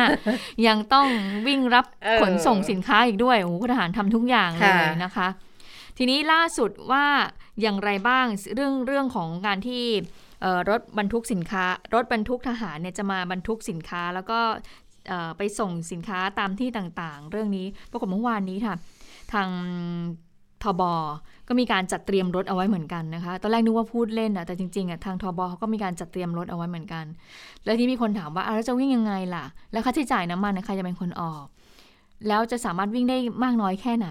นะคะปรากฏว่าเรื่องนี้ก็ไปสัมภาษณ์คุณสุพัฒนพงศ์พันธ์ชาวรองนายกรัฐมนตรี และรัฐมนตรีว่าการกระทรวงพลังงาน กรณีที่นายกเนี่ยให้กองทัพเนี่ยเตรียมใช้รถทหาร มาช่วยขนส่งแทนรถบรรทุกหากว่าผู้ประท้วงนั้น หากผู้ประกอบการรถบรรทุกนั้นประท้วงนั้นหยุดงานนะคะคุณสุพัฒนพงศ์ก็บอกว่าไม่หรอกเป็นเรื่องที่อยากจะช่วยเหลือประชาชน หากมีใครเดือดร้อนก็ถือว่าเป็นแผนสำรอง หากจำเป็นเท่านั้นเองนะคะ ไปฟังเสียงคุณสุพัฒนพงศ์กันค่ะ ก็ต้องดูถึงมาตรการทางผู้ประกอบการที่เข้ามายื่นข้อเสนอว่าเขาดำเนินการอย่างไรนะครับหากเกิดเขามีการดำเนินการใด ๆ ก็แล้วแต่นะครับแล้วทำให้ประชาชนได้ความเดือดร้อนเนี่ยมันก็เป็นหน้าที่ของรัฐบาลแหละ นะครับ ที่ต้องช่วยเหลือประชาชนและผู้ประกอบการให้มีการประกอบธุรกิจ ยิ่งตอนนี้เนี่ยเป็นธุรกิจกำลังอยู่ในขาฟื้นตัวด้วยนะครับ เราก็ต้องใช้ทุกทางท่านนายกก็มีความปรารถนาดีนะครับ ถ้าจะมีพาหนะใด ๆ ที่จะในฝั่งของรัฐที่สามารถเข้าไปช่วยเหลือประชาชนผู้ประกอบการได้เราก็ยินดีนะครับ ส่วนเรื่องของ การดำเนินการของสาพันธ์ขนส่งอะไรต่างๆ ก็เป็นการตัดสินใจของสมาพันธ์และก็การขนส่งตรงนั้นนะครับ แต่ก็ต้องอยู่ในกรอบของกฎหมายด้วย อืมก็เป็นสิ่งที่พยายามเรียกร้องกันมานะ แต่ว่าอย่าลืมว่าที่ผ่านมาคือเป็นสิบปีแล้วแหละที่เราบอกกันว่าการตรึงราคาเนี่ยคือจะไม่ให้เกินที่ 30 บาทต่อลิตร แล้วมันก็จะเป็นไปอย่างนั้นจริงๆนะคะ ดังนั้นก็เลยบอกว่าเออจะทำอะไรให้อยู่ในกรอบของกฎหมายกันแล้วกัน ส่วนวิธีการแก้ไขปัญหาอีกรูปแบบหนึ่งเนี่ยคือการกู้ยืมเงินกองทุนน้ำมัน เพื่อเอามาใช้ในการดูแลราคาเนี่ยนะคะ เบื้องต้นบอกว่า น่าจะเริ่มใช้ได้ต้นปีหน้า แล้วระหว่างนี้เงินสำรองในการนำมาอุดหนุนยังมีอยู่ ยังมีสภาพคล่องอยู่นะคะ ก็บอกว่าการกู้ยืมนี่คือประมาณ 20,000 ล้านบาทดำเนินการได้ช่วงปี 65 นะคะ ช่วงนี้ก็ใช้กองทุนสำรองที่มีเหลือไปก่อนแหละ แต่ที่นายกสั่งเรื่องการใช้รถกองทัพตะกี้พูดไปแล้วเนาะนอกนี้ยังมีรถไฟรถบขสด้วยก็บอกว่า ก็ทุกอย่างก็ต้องรอดูท่าทีแหละ ถ้าเกิดประชาชนเดือดร้อนก็ต้องออกมาดูแล ส่วนเรื่องของการเปิดประเทศนะคะ การจะเพิ่มจำนวนที่ประเทศที่มีความเสี่ยงต่ำเพื่อรับมาเป็นนักท่องเที่ยวเข้าประเทศเนี่ย อันนี้สบคต้องเป็นคนพิจารณานะ แล้วมันก็ต้องดูตามสถานการณ์การระบาดของโควิด -19 ด้วยนะคะ แต่ว่าตอนนี้เนี่ยปริมาณนักท่องเที่ยวที่เข้ามาในประเทศไทยก็ถือว่ามีความเสี่ยงพอแล้ว นับตั้งแต่เปิดประเทศมีนักท่องเที่ยวทยอยเข้ามาไทยได้เรื่อย ๆ นะคะ แต่ว่าเราก็ต้องมีมาตรการป้องกันการระบาดและต้องระมัดระวังเทศกาลต่างๆ เนี่ยก็ต้องระวังมาก ๆ อย่างลอยกระทงก็ต้องไม่ประมาท แล้วมันจะเป็นการพิสูจน์ด้วยว่าคนไทยเนี่ยดูแลตัวเองได้นะ ดังนั้นก็เลยขอเลยค่ะ บอกว่าช่วงลอยกระทง ขอให้ประชาชนระมัดระวังตัว ขอให้ดูแลตัวเองให้ดีหลีกเลี่ยงการแพร่ระบาด เมื่อเราได้เห็นถึง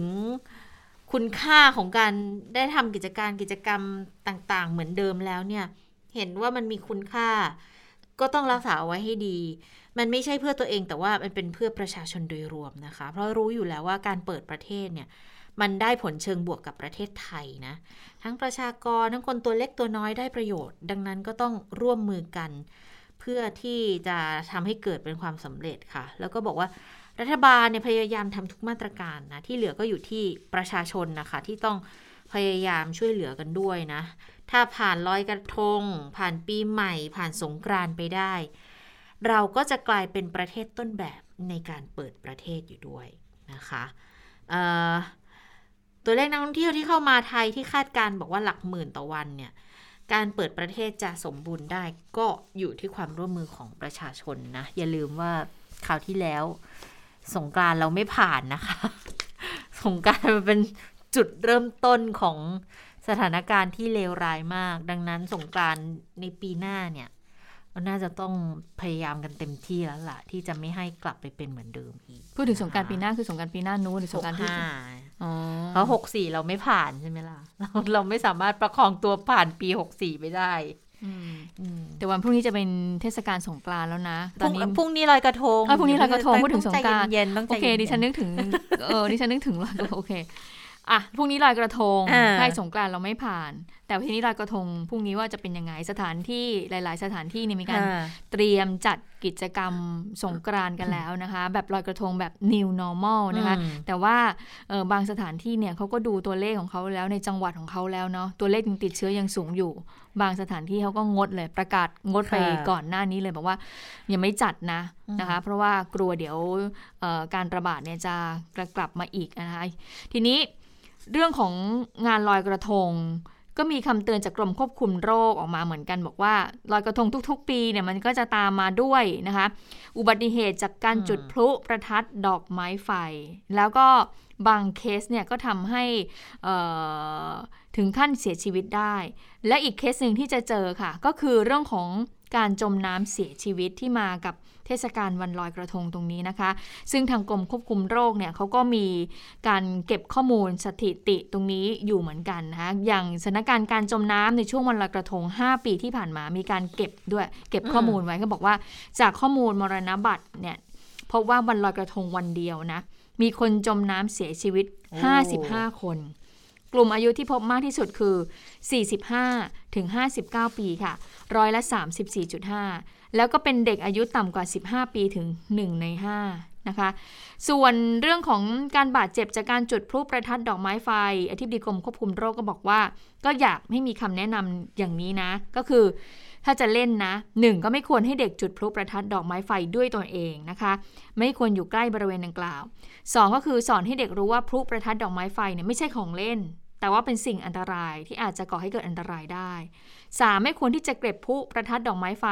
ที่จุดแล้วไม่ติดออกมาเล่น ใช่เพราะบางทีคุณเชตา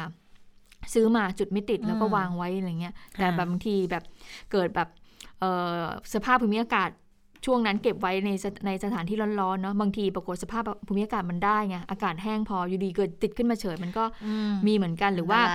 เออได้เชื้อพอดีเนี่ยนะคะ อันนี้ต้องระวังนะคะ ก็คือบอกว่าไม่ควรนำมาเล่นหรือว่าจุดซ้ำเด็ดขาดเพ ราะอาจเกิดระเบิดได้ 4. หากจำเป็นต้องจุดพลุประทัดดอกไม้ไฟ ก็ควรจะอ่านคำแนะนำอย่างละเอียด แล้วก็ควรจะจุดให้แบบให้อยู่ห่างอย่างน้อยหนึ่งช่วงแขนนะคะ เพื่อป้องกันอุบัติเหตุที่เกิดขึ้นกับ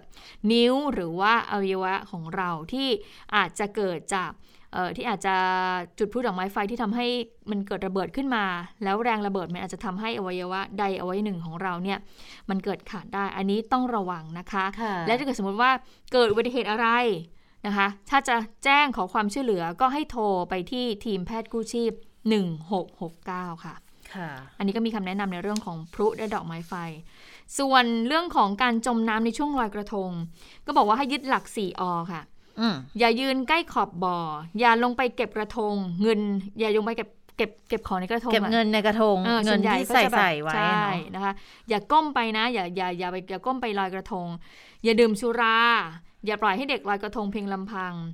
นะแม้แต่ในกระมังถังโอ่งเนี่ยเพราะว่าอาจจะพลัดตกน้ำเสียชีวิตได้ อันนี้ก็เป็นคำเตือนจากกรมควบคุมโรคมานะคะ ค่ะ และก็นี้ก็เป็นลอยกระทงวิถีใหม่ที่ทางผู้จัดงานจะต้องให้ความสำคัญในเรื่องนี้ด้วยนะคะ ค่ะ คือเขาก็มีเกณฑ์ง่าย ๆ บอกว่าสำหรับหน่วยงานไหนที่ยังมีแนวโน้มจะจัดนะก็บอกว่าพื้นที่จัดงานลอยกระทงกำหนดให้ชัดเจนไปเลยค่ะ แสงสว่างก็ต้องเพียงพอ มีรั้วมีสิ่งกั้นขวางไม่ให้พลัดหกตกหล่นลงไป แล้วต้องมีอุปกรณ์สำหรับเตรียมไว้ช่วยคนตกน้ำจมน้ำบริเวณแหล่งน้ำเป็นระยะด้วยนะ อย่างห่วงชูชีพทั้งแกนลอนเชือกไม้เหล่านี้ เตรียมไว้ให้พร้อมด้วย การเดินทางทางน้ำเองก็ต้องสวมชูชีพนะคะคือคนให้บริการก็ต้องจัดเตรียมเสื้อชูชีพให้เพียงพอกับผู้ผู้โดยสาร และเน้นย้ำให้สวมทุกครั้งก่อนเดินทาง แล้วก็จัดเจ้าหน้าที่คอยสอดส่องดูแลด้วยเผื่อว่าจะเกิดเหตุฉุกเฉินนะคะ ก็เน้นในเรื่องนี้แล้วก็เน้นเรื่องของการจัดงานตามมาตรการป้องกันโควิด -19 อย่างเคร่งครัดด้วย ตามแนวคิดลอยกระทงวิถีใหม่สืบสารวัฒนธรรมไทยะค่ะไปดูบรรยากาศหน่อยนะคะ ก็มีผู้สื่อข่าวเนี่ยเขาก็ลงไปสำรวจปากคลองตลาดแล้วนะคะ ที่ขายดอกไม้เนี่ยว่าการขายกระทงปีนี้เนี่ยคึกคักไหมนะคะปรากฏว่าแม่ค้าบอกว่ายอดขายลด ก็บอกว่าราคาของเนี่ยถูกลงจากปีที่แล้วมากเลยนะคะ โดยใบตองเนี่ยราคาอยู่ที่มัดละ 80-100 บาท หยวกกล้วยที่ใช้ทำฐานกระทงนะคะ 10 ชิ้น ราคาเริ่มต้นก็อยู่ที่ 80-100 บาท ส่วนราคาเนี่ยมันขึ้นขึ้นอยู่กับขนาดของหยวกกล้วยค่ะ กระทงใบตองก็มีราคา 2 รูปแบบ กระทงเปล่าราคา 30 บาทขึ้นไป ส่วนกระทงใบตองก็ตกแต่งดอกไม้ทูบเทียน แล้วราคาทรงตัวอยู่ที่ 40 บาทขึ้นไป โดยภาพรวมสินค้าก็ลดลงจาก ปีที่ผ่านมามากนะคะ ใครจะไปลอยกระทงวันพรุ่งนี้วันศุกร์ด้วยนะคะคุณเจ้าตาถ้าทางก็คือรถก็น่าจะติดในบริเวณที่สถานที่ที่อยู่ใกล้กับริมน้ำเจ้าพยานะคะ ค่ะ แต่ว่ารู้สึกว่าทางกทมเขาจัดพื้นที่จัดงานแค่ประมาณ 2 จุดเองมั้งรู้สึกจะมีที่พระรามแปดกับคลององอ่างนะคะที่จะจัดของกทมนะคะ ให้เป็นพื้นที่ลอยกระทงอย่างวัดสะเกตเหรอ ไม่ภูคุณเขายุทตาองมันอะมันมันมีอย่างนี้บางวัดเนี่ยเขาไม่ได้แบบว่าออกออกเป็นทางการว่าเขาจัด แต่เขาก็จะมีแบบว่าให้พ่อค้าแม่ค้าเนี่ยมาขายของได้อ่าคือเมื่อก่อนเขาจะจัดใหญ่เออแต่ว่าปีเนี้ยเขาก็บอกว่าก็คงจะไม่จัดแต่ไม่ได้หมายความว่าจะไม่มีงานเลยนะค่ะ แต่ทีนี้สมมุติงานลอยกระทงของทางกทมที่เขาจัดอะค่ะก็คือให้ให้ให้เปิดรวมตัวได้ประมาณนึงแหละ แล้วก็ให้ลงไปลอยกระทงได้ แต่พ่อค้าแม่ขายเนี่ยค่ะ ขายอาหารอะไรเงี้ย ขายได้นะ แต่ไม่ให้รับประทานอาหารในงานนะ คือซื้อได้แต่ไปหาที่กินที่อื่น ไปกินข้างนอก ก็เลยไม่รู้เหมือนกันว่าจะขายได้มากน้อยแค่ไหน แล้วที่สำคัญ คือจะเข้าร่วมงานเนี่ย ตัวคุณเองก็ต้องมีความปลอดภัยประมาณหนึ่งก็คือคุณจะต้องเออฉีดวัคซีนมาแล้วด้วยนะ โดยเฉพาะในกลุ่มคนที่เข้าไปค้าขายเนี่ยอันนี้อันนี้เน้นย้ำเลเห็ยนบอกค่ะสาธารณสุขเดี๋ยวจะเติมเตรียมจะเสนอสบคก็คือว่าต้องใครต้ที่องจะเข้าไปในโชว์พื้นที่ต้องโชว์สาธารณะต้องฉีดวัคซีนอืมสองเข็มต้องโชว์หลักฐานแสดงตรงนี้ค่ะด้วยนะคะแต่ถ้าเกิดทำตรงนี้เนี่ยทางหมอพร้อมหรือทางอะไรก็ต้องก็ต้องเออระบบต้องดีนะ ก็คือสามารถที่ให้เขาเข้าไปดูได้เลยนะคะ แต่ว่าที่ผ่านมาก็มีบางคนมีบางเคสเหมือนกันที่ฉีดแล้วข้อมูลไม่ขึ้นก็มี นะคะ เพราะฉะนั้นเนี่ยอ่าก็คงจะต้องไปดูระบบให้พร้อม ถ้าเกิดว่าจะออกเป็นมาตรการนี้ออกมานะคะอะทีนี้มาดูพรบคู่ชีวิตบ้างค่ะ คุณอืมชะตาคุณผู้ฟังคะเอ่อหลังจากที่สารรัฐธรรมนูญเนี่ยได้มีมติเอกฉันท์บอกว่ากฎหมายแพ่งและพาณิชย์มาตรา 1448 ที่ให้สมรสแค่ชาย หญิงไม่ขัดหรือแย้งต่อรัฐธรรมนูญ แล้วก็มีข้อสังเกตว่า รัฐสภาคอรมอและหน่วยงานของรัฐที่เกี่ยวข้องเนี่ยสมควรที่จะดำเนินการตรากฎหมายรับรองสิทธิ์ ผู้มีความหลากหลายทางเพศ ปรากฏว่าหลังจากที่สารรัฐธรรมนูญเนี่ยมีมติออกมาอย่างนี้ใช่ไหมคะ กลุ่มเฟมินิสต์ปลดแอกแล้วก็กลุ่มอีกหลายกลุ่มที่เป็นค่ะกลุ่มเอ่อ LGBT นะคะ ก็ออกมาเปิดเผยว่าเขาเตรียมแล้วค่ะ เตรียมที่จะออกมาชุมนุม อย่างเช่น ภาคีสีรุ้งเพื่อสมรสเท่าเทียมกัน และเครือข่ายผู้มีความหลากหลายทางเพศ ก็บอกว่าเดี๋ยวเขาเตรียมออกมาชุมนุมกันนะคะ แต่ว่าสถานที่เนี่ยเขายังไม่เปิดเผย แต่ว่าออกมาชุมนุมแน่นอนค่ะค่ะก็จริง ๆ เรื่องนี้เนี่ยมันมันมีการถกเถียงกันมาเยอะแล้วแหละ คือในกลุ่มที่มีความเคลื่อนไหวกันนะนะคะเขาก็ตั้งคำถามเหมือนกันบอกว่าอ้าวแล้วทำไมถึงจะต้องไปร่างเป็นพรบใหม่ พรบคู่ชีวิตทำไมถึงไม่ไปปรับแก้ คือปรับเปลี่ยนคำ ที่มีในกฎหมายเดิมเลย ในเมื่อถ้าจะสนับสนุนสิทธิความเท่าเทียมกันเนี่ยคือเขาจะต้องการให้อ่อมีการปรับเปลี่ยนคำอย่างสมมุติ ใช้คำว่าคู่สมรส ผู้มั่น ผู้รับมั่น แทนที่จะบอกว่าเป็นชายเป็นหญิง ก็แทนด้วยคำเหล่านี้ไปเลยนะคะ เพื่อที่มันจะได้เป็นความเท่าเทียมกัน เป็นไปตามที่รัฐธรรมนูญกำหนดให้บุคคลมีความเท่าเทียมกันอย่างแท้จริง แต่ทีนี้ฝ่ายที่บอกว่าต้องมีการร่างพรบคู่ชีวิตขึ้นมาใหม่เนี่ยสาเหตุก็เป็นเพราะว่าถ้าจะต้องไปแก้พวกกฎหมายแพ่งและพาณิชย์ ที่เกี่ยวเนื่องกับการสมรสเนี่ยมันต้องแก้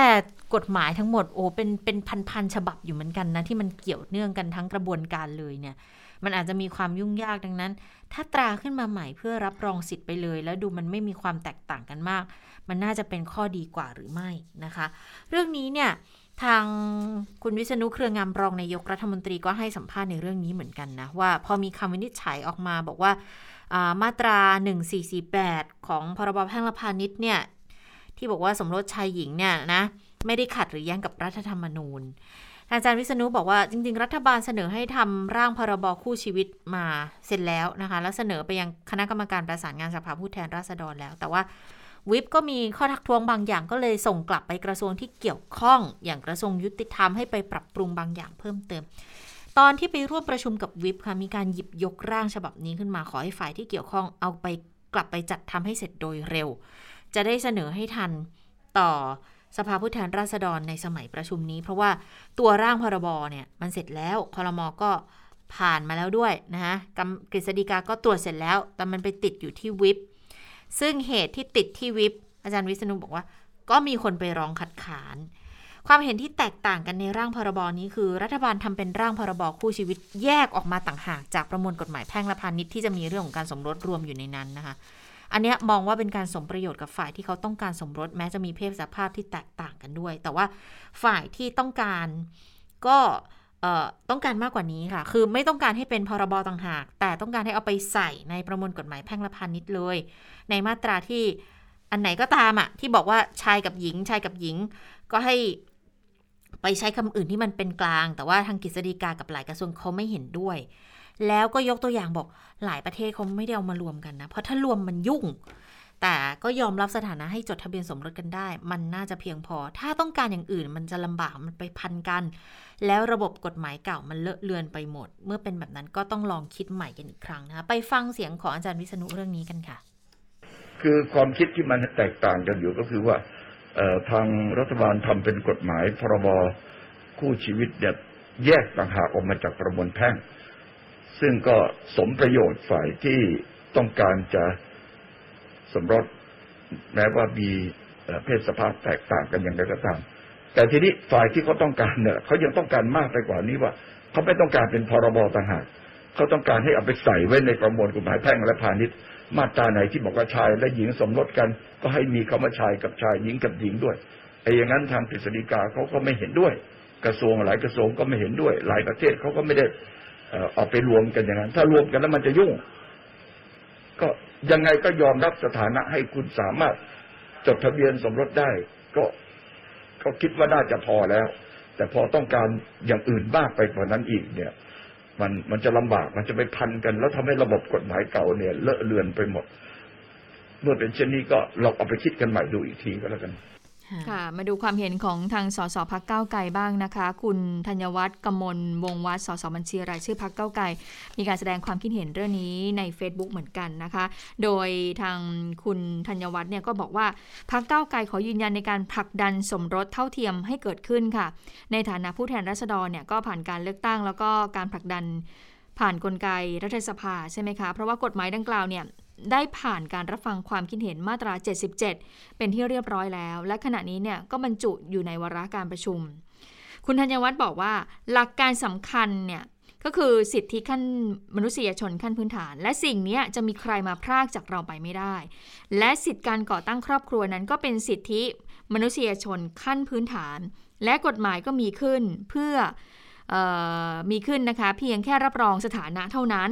และการที่พักเก้าไกลเนี่ยให้ความสำคัญยืนในการแก้ไขประมวลกฎหมายแพ่งและพาณิชย์เนี่ยเกี่ยวกับการสมรสนั้น เพราะว่าเราเห็นว่ากฎหมายดังกล่าว ถือว่าเป็นการเลือกปฏิบัติด้วยเหตุแห่งเพศ และจำเป็นต้องแก้ไขให้เป็นไปตามหลักสิทธิหลักสิทธิมนุษยชนขั้นพื้นฐานด้วย ก็คือกล่าวง่ายๆบอกว่าทุกคนสามารถใช้ชีวิตกับคนที่ตัวเองรัก แต่ทะเบียนสมรสเนี่ยเป็นเพียงแค่การรับรองและการคุ้มครอง เพื่อความเป็นธรรมทั้งฝ่ายในบทบาทหน้าที่สิทธิ์แล้วก็สวัสดิการนะคะ แล้วก็ยังทิ้งท้ายบอกว่า ปัจจุบันทั่วโลกค่ะมี 30 ประเทศนะคะ ที่มีกฎหมายสมรสเท่าเทียมแล้ว และสำหรับเอเชียมีมีไต้หวันค่ะ ที่มีกฎหมายดังกล่าวอยู่นะคะที่เกิดจากการขับเคลื่อนของกลุ่มผู้มีความหลากหลายทางเพศในไต้หวันเนี่ยยื่นเรื่องให้สารพนูนวินิจฉัยเช่นเดียวกัน ซึ่งสารพนูนในไต้หวันก็มีคำวินิจฉัยว่าขัดรัฐธรรมนูญ จนนำมาสู่การแก้ไขกฎหมายไว้ด้วยการสมรสหรือแม้แต่ที่ญี่ปุ่นเองค่ะ เมื่อต้นปีที่ผ่านมาก็มีการวินิจฉัยโดยสารรัฐธรรมนูญว่าการสมรสที่ระบุเพียงแค่ชายหญิงนั้น ขัดต่อสิทธิและเสรีภาพค่ะ แล้วก็บอกว่าสำหรับคำวินิจฉัยของสารรัฐธรรมนูญไทยนั้น ถือว่า ผิดหวังแต่ก็ไม่ผิดที่คาดการเอาไว้ค่ะ อืม แต่ว่ามันก็ต้องทำให้เกิดความชัดเจนนะ เพราะว่าจริง ๆ เนี่ย ก็มีการพูดกันอยู่แล้วด้วยนะคะว่าข่าวคำวินิจฉัยที่ออกมาเนี่ย คือคือเข้าใจคาดเคลื่อนว่าเป็นการปิดประตูสมรปิดประตูสมรสเท่าเทียมของพรรคก้าวไกล อันนี้เนี่ยทางพรรคเขาก็บอกเหมือนกันมันมันคนละประเด็นกับกฎหมายที่ยื่นนะที่เป็นการยื่นให้มีคำวินิจฉัยออกมาเนี่ยนะคะ มันไม่ได้มีความเกี่ยวข้องกัน แต่พอผลมันก็น่าผิดหวังนั่นแหละที่บอกว่าไม่ขัดหรือไม่แย้งนะ แต่เขาก็ต้องมีพรบอีกอันหนึ่งที่ยื่นไปเป็นเรื่องของสมรสเท่าเทียมนะคะดังนั้นก็กลายเป็นเรื่องที่ต้องชี้แจงให้เกิดความเข้าใจให้ตรงกันนะ ทั้งทั้งสองฝ่ายแหละ แต่ถ้าฟังในมุมมองของใครมันก็อาจจะขึ้นอยู่กับทัศนคติที่มีแต่ของแต่ละคนด้วยนะคะ ในเรื่องนี้นะแต่หลายคนก็มองว่า เออมันก็ไม่มีเหตุผลที่จะต้องไม่ยอมให้เขาสมรส แต่ในฝ่ายที่เกี่ยวข้องกับกฎหมาย คือในทางกฎหมายก็จะมองบอกว่า ถ้าไปแก้ในประมวลกฎหมายแพ่งและพาณิชย์น่ะมันพันกันเยอะมาก เราต้องไปแก้กฎหมายเป็นเป็นหลายฉบับ แล้วอย่าลืมว่าพัฒนาการของกฎหมายบ้านเราเนี่ยมีมาเป็นกี่สิบกี่ร้อยปีแล้ว ถ้าไปแก้มันต้องย้อนไปแก้ไล่รือกันตั้งแต่ต้น การทำเป็นพรบใหม่ออกมา มันจะง่ายกว่าหรือเปล่า แต่ถ้ามองในในแง่ของความเสมอภาคความเท่าเทียมของกลุ่มที่มีการขับเคลื่อนอยู่ณขณะเนี้ยอืมก็สำคัญอืมเขาก็มองว่าก็ทำทำไมมันถึงไม่เท่ากันล่ะ มันอืมก็คนเหมือนกันทำไมถึงมันเท่ากันไม่ได้ โอ้โหมันเป็นเรื่องที่ อธิบายกันยากเหมือนกันเนาะอืมแต่ถ้าไม่มองกฎหมายที่แบบว่าถ้าเกิดว่าตรงนี้ผ่านตรงนี้แล้วแล้วแล้วก็กฎหมายเก่าๆที่ผ่านมามันไม่ได้มันไม่ได้มันไม่ไปรองมันรับมันไม่ทันนะคะอืมกับกฎหมายที่ที่เกิดขึ้นตรงเนี้ยมันก็ลำบากเหมือนกันมันก็นะที่จะไปดำเนินการอะไรหรืออย่างที่รู้ระบบค่ะราชการไทยโควิด -19 ที่ผ่านมาก็เห็นเนาะโอ้โหว่าชัดเจนมากทำอะไรก็ติดขัดไปหมดใช่ไหมอืมอย่างแค่กองทุนเอ่องานวิจัยวัคซีนพ่นยาเนี่ยโอ้โหแค่ดูมันดูไม่น่ามีอะไรเลย คือมีเงินแล้วนะ แต่ก็เงินมีแต่เอาออกมาใช้ไม่ได้เออะอแค่นี้ก็เออติดขัดแล้วนะคะ เนี่ยมันมันมันก็เลยบอกว่าเข้าใจทั้งสองฝ่าย แต่จะให้พูดให้เข้าใจตรงกันอะ มันยากมันต้องต้องอาศัยการเจรจาการพูดคุยกันจริงค่ะ เอาละค่ะ หมดเวลาของข่าวเด่นไทย PBS แล้วนะคะ พบกันใหม่ในวันพรุ่งนี้นะคะ สวัสดีค่ะๆสวัสดีค่ะ